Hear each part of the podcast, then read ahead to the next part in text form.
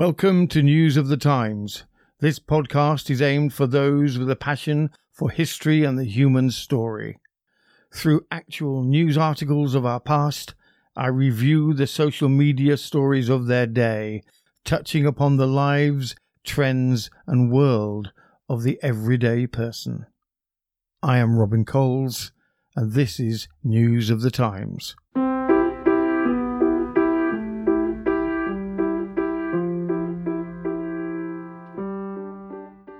The Time, 1839 to 1841.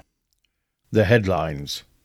The first photograph of the moon is taken by French photographer Louis Daguerre. The world's first commercial electric telegraph line comes into operation from London Paddington Station to West Drayton. Charles Goodyear vulcanizes rubber. British colonists reach New Zealand, officially founding the settlement of Wellington. Queen Victoria marries her cousin, Prince Albert of Saxe Coburg and Gotha. Britain issues the penny black, the world's first postage stamp. The Slavery Abolition Act ends the slave trade in the United Kingdom. Britain occupies Hong Kong. Thomas Cook arranges his first railway excursion in England. Chimney Sweepers and Chimneys Regulation Act prohibits the employment of children under the age of 12 as chimney sweeps.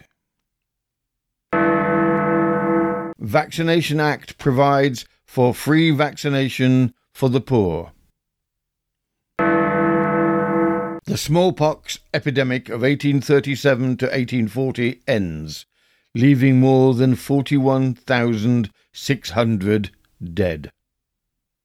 Our headline story, an excerpt from the Warwick and Warwickshire Advertiser, November 1840, The Treatment of the Insane in Lunatic Asylums. An interesting discussion took place a day or two ago among the Middlesex magistrates respecting the treatment of patients in Hanwell Lunatic Asylum. Mr. Sergeant Adams, chairman of the Middlesex magistrates, commenced by saying it was well known that he had taken an active part in the welfare and concerns of the Hanwell Lunatic Asylum.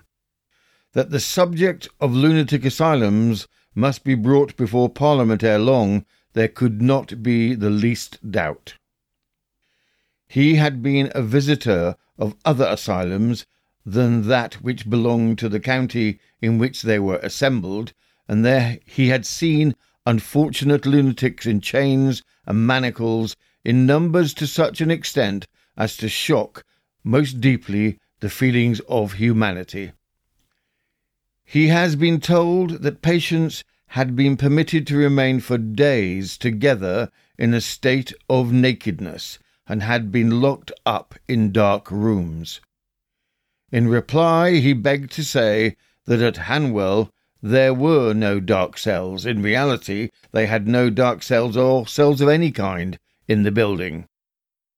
But there were what the doctor terms secluded rooms, into which patients were put into seclusion when seclusion was deemed necessary for the peculiarity of the malady with which they might be afflicted. But they were not so dark but that any person who had been in them for five minutes might read a paper. One of the obstacles and difficulties was the construction of the building itself. The refractory wards, for instance, being so large as to contain as many as seventy patients in each, a number which must mitigate against the well working of the system. He had had conversations with several physicians, all of whom said if the committee failed in favourably carrying out the plan of non restraint at Hanwell for the clamour which was raised against them was very great.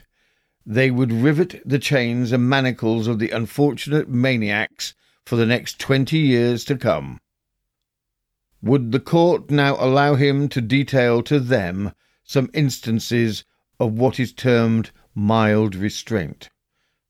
He had seen within the last fourteen days a man, he would not say in what asylum it was, but he had gone there on the recommendations of a gentleman who was an acknowledged advocate of mild restraints, who was in heavy manacles. Within the last month, in another asylum, whither he had been sent by a gentleman of great benevolence, because he said the asylum was well conducted, and he had seen three young women who were bound fast down to their beds, with their hands passed through rings so that they were utterly incapable of moving, and yet such treatment was called mild restraint. He had seen, too, a man who was manacled by the legs so tightly as only to be able to shuffle along the floor, in which state he had been for no fewer than ten years. The arms of the young woman were black and blue from the chains which had been placed around and upon them. He had seen in another county asylum, said to be an asylum in which the system of mild restraint was practised, two men who had been chained to their beds for four years and a half, the one for having struck his keeper, the other because it was said that he had been tried of stabbing a man. Mr. Forbes suggested whether it would not be as well that these asylums were named. The chairman had no hesitation in doing so. The one was an asylum in the Isle of Wight, the other was the asylum in Maidstone in Kent.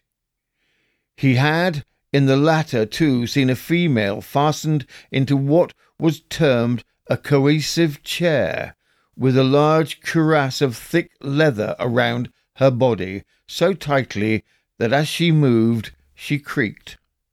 Her hands were pinioned before her, and on asking her if she would like to be released, she answered that she would be grateful if her hands were to be freed. There was also between twenty or thirty others who were in different sorts of manacles for acts of mischief. At the Lancaster County Lunatic Asylum, he had found no fewer than thirty or forty patients in coercive chairs, all fastened to the floor of the rooms, and holes pierced in them to render the removal of the unfortunate occupants unnecessary for any domestic purpose.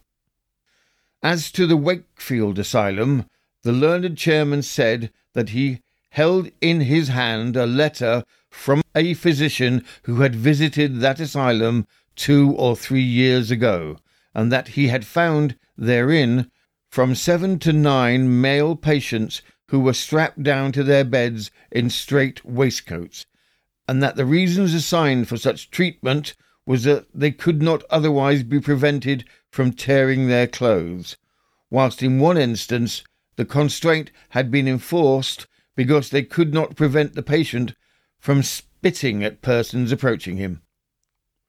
The physician went on to say that he had likewise found seven females seated in a row armchairs similar to those in Lancaster, the wrists of such patients being fastened to the arms of the apparatus, and that he should not have discovered the use and purpose of the chairs had not one of them been unoccupied. The governor of the Montrose Asylum had, he had the satisfaction of saying, declared in favour of the system of non restraints. That of Leicester had done the same. Indeed, he was positive the more it became known, the greater would be the number of persons who would declare themselves to be its advocates regarding non restraints. From the Devizes and Wiltshire Gazette, June 1839. Country News. In consequence of the great number of hands now employed on the railway at Box and Corsham, agricultural labourers at this season are certain of finding employment in those parishes and neighbourhoods. From the Windsor Journal, June 1839, Foresters in Green. Considerable surprise was created on Tuesday and Thursday last in consequence of Her Majesty not having been preceded to the Ascot racecourse by the Foresters in Green. Men who fill the offices of deer or park keepers, and who have hitherto invariably preceded the royal cortege to the races during the last three reigns. It appears that in consequence of the shabby and worn out state of their official habiliments, Lord Duncannon was written to and informed of this fact. The letter to his lordship stating that their clothes were not fitting to appear in before Her Majesty and requesting new suits might be provided for them. The answer returned to this application was that no new attire could possibly be supplied to them, and that if their dresses were too shabby to appear in, they might, if they pleased, stay away. And stay away they did. Advertisement from the Norwich Mercury, September 1840. Wanted in the general fancy trade. A young man of active habits and good address who can give satisfactory reference from his last employers. Letters postpaid addressed Z at Mr. George Southern's in Norwich. From the Morning Post, May 1830, the Earldom of Stirling. On Monday came on before the High Court of Judiciary, Edinburgh, the trial of Alexander Humphreys, of Alexander pretending to be the Earl of Stirling, accused of forgery as also of using and uttering as genuine forged documents, knowing them to be forged, as also fabricating documents, knowing them to be forged, also fabricating false and simulate writings to be used as evidence, etc. He pleaded not guilty. Advertisement from the Norwich Mercury, September 1840. Two journeyman millers wanted immediately in a watermill, a steady, active man as a floor dresser who has a thorough knowledge of his business and will be willing to make himself generally useful. Also, a stone man. None need apply unless they can give the most satisfactory characters from their last situations as to sobriety and qualifications. Address postpaid to Mr. William Norgate, West Lynn, Norfolk. From the Warwick and Warwickshire Advertiser, November 1840. Child Placement. On Monday at Marlborough Street, Mary Ann Hartley, a child only six years of age, was placed at the bar. When a police constable stated that at a very late hour on Friday night last he found the child crouching down on the steps of a door in Oxford Street, shivering with cold, wet through to the skin, and crying with hunger. On questioning her, she stated that she had been living with her aunt in Mary Street, Hampstead Road. Mr. Long said he remembered the child being brought before him on Saturday, and he then directed a police constable to take the child home to her aunt. Inspector Beresford said that the order had been strictly addended to. The police constable proceeded with the child to her aunt's, but she refused to receive her, alleging that she had a large family of her own and could not afford to keep other persons' children. Application was then made to the parochial offices of St. Pancras, but they refused to admit the child into the workhouse on the plea that when found by the police she was in the parish of St. George, Hanover Square. Application was then made to the authorities of the latter parish, but they shifted the onus of affording any relief on the ground of the child having last slept at St. Pancras. It is really shameful that a mere infant should be bandied about in this way. I direct that the police constable take the child to the St. George's parish where she was found, and acquaint them that unless they receive her, as they are by law bound to do so, and find her legal settlement, I will write to the Poor Law Commissioner on the subject. Advertisement from the Devizes and Wiltshire Gazette, June 1839. Melksham Union.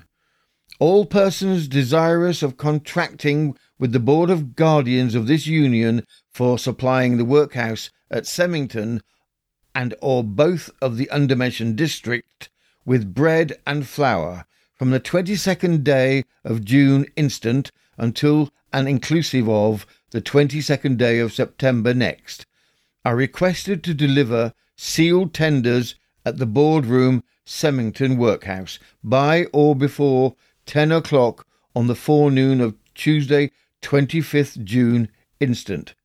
The bread and flowers to be the best seconds, and to be delivered at the workhouse and at other such places in the Union in such quantities and at such times as the Board of Guardians or the relieving officers may direct. From the Salisbury Journal, June 1839. Interesting ceremony.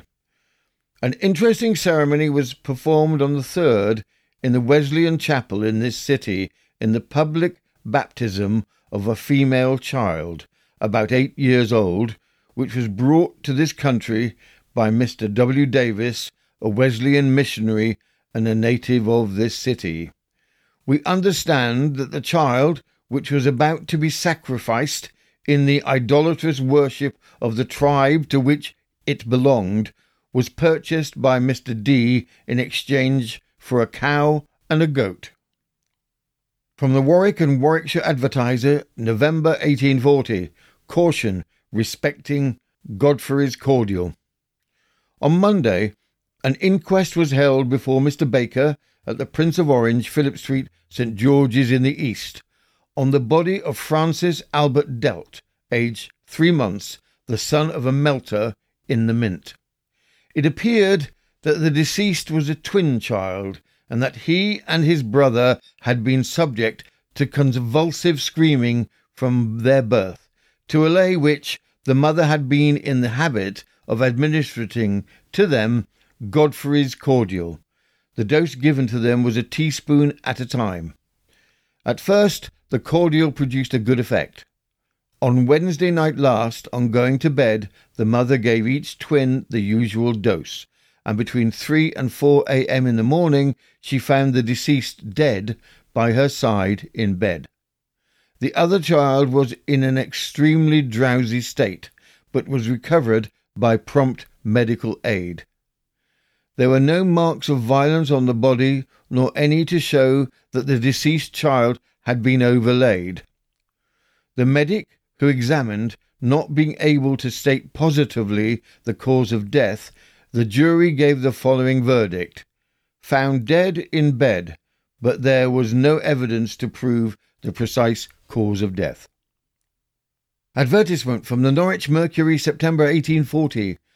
Splendid performances of Signor Frangopanopoulos, the great and natural ventriloquist, from the principal theatres in Europe, and lately from the Strand Theatre, London, has the honour to assemble to the inhabitants of Norwich that he will give seven evening performances at the Assembly Rooms, commencing this evening, Friday, the 4th of September. The performances comprise a great variety of wonders in the Kabbalistic art and his extraordinary powers of natural ventriloquism and imitations. From the Monmouth Beacon, November 1840. Disgraceful occurrence.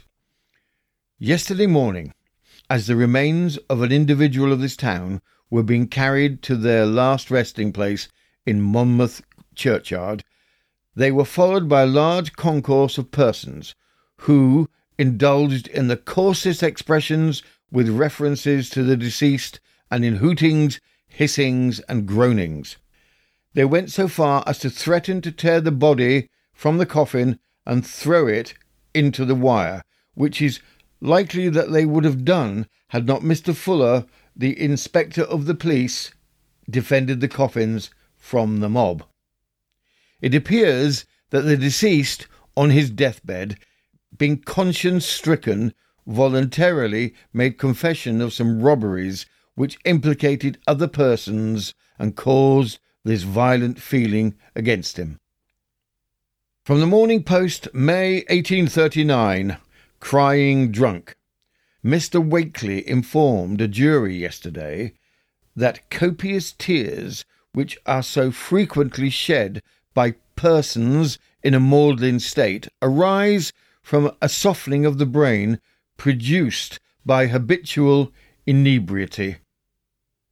In international news, from the Courrier Suisse, February 1841, a woman was caught up by hurricane in the canton of Uri one day last month and carried through the air a space of two leagues. Her body was found some days after with all the bones broken. Advertisement from the Darlington and Stockton Times, December 1840. Patent pedometers of superior workmanship and elegant construction at Payne's, New Bond Street. Patent pedometers for the waistcoat pocket, for ascertaining the distance in walking. Pedometers for ladies. From the Morning Post, February 1841. Emigration to the United States. We have been favoured by one of our correspondents who had recently travelled through nearly all the United States as well as Canada with a mind constantly alive to the welfare of the British emigrant and seeking out those spots where the greatest amount of good would accrue to him. With the subjoined letter from one of the most intelligent agriculturists in the world, whose high respectability entitles his statements to the fullest confidence. Our correspondence is fully convinced that the long and severe winters of Canada and the northern states and the diseases so prevalent for years after the first settlement of the prairies and lowlands of the far west render them alike ineligible for the future homes of our countrymen. While the proximity of Delaware to the markets of the great Atlantic cities, with the cheapness of transportation by the innumerable railroads, canals, and steamboats, add new force to the advantages so simply yet so cogently set forth by Mr. Emerson. British or other white emigration to the fertile and salubrious state of Virginia would not only find the means for profitable settlement, but, as her Negro population is rapidly migrating to Texas and the South, it would hasten the process of emancipation now so ardently sought by many of her best citizens. Florida, the Montpelier of America, is admirably adapted to the culture of silk, by which great wealth will doubtless be realized there, as have been the case for the oranges and the olives. Nor must we omit Pennsylvania, whose unlimited resources in coal and iron, with a fertile soil and a temperate climate, secure to her so large an accession of the best emigrants each year. An excerpt to response regarding emigration. How much better and easier is such a plan for the European emigrant than going into the wild woods where the state of society is often extremely rude, the country undrained and consequently more or less unhealthy, the roads almost impassable, and the difficulties attending upon raising and getting crops to market almost tenfold to what they are on our shores of our great bays. You have been listening to the news of the times, 1839 through 1841, and I am Robin Coles.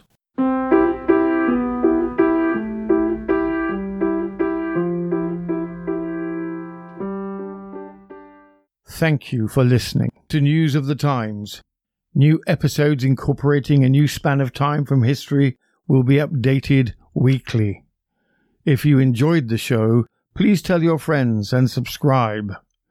You can also check out our sister channel, Simply Stories, found on all your favorite podcast apps.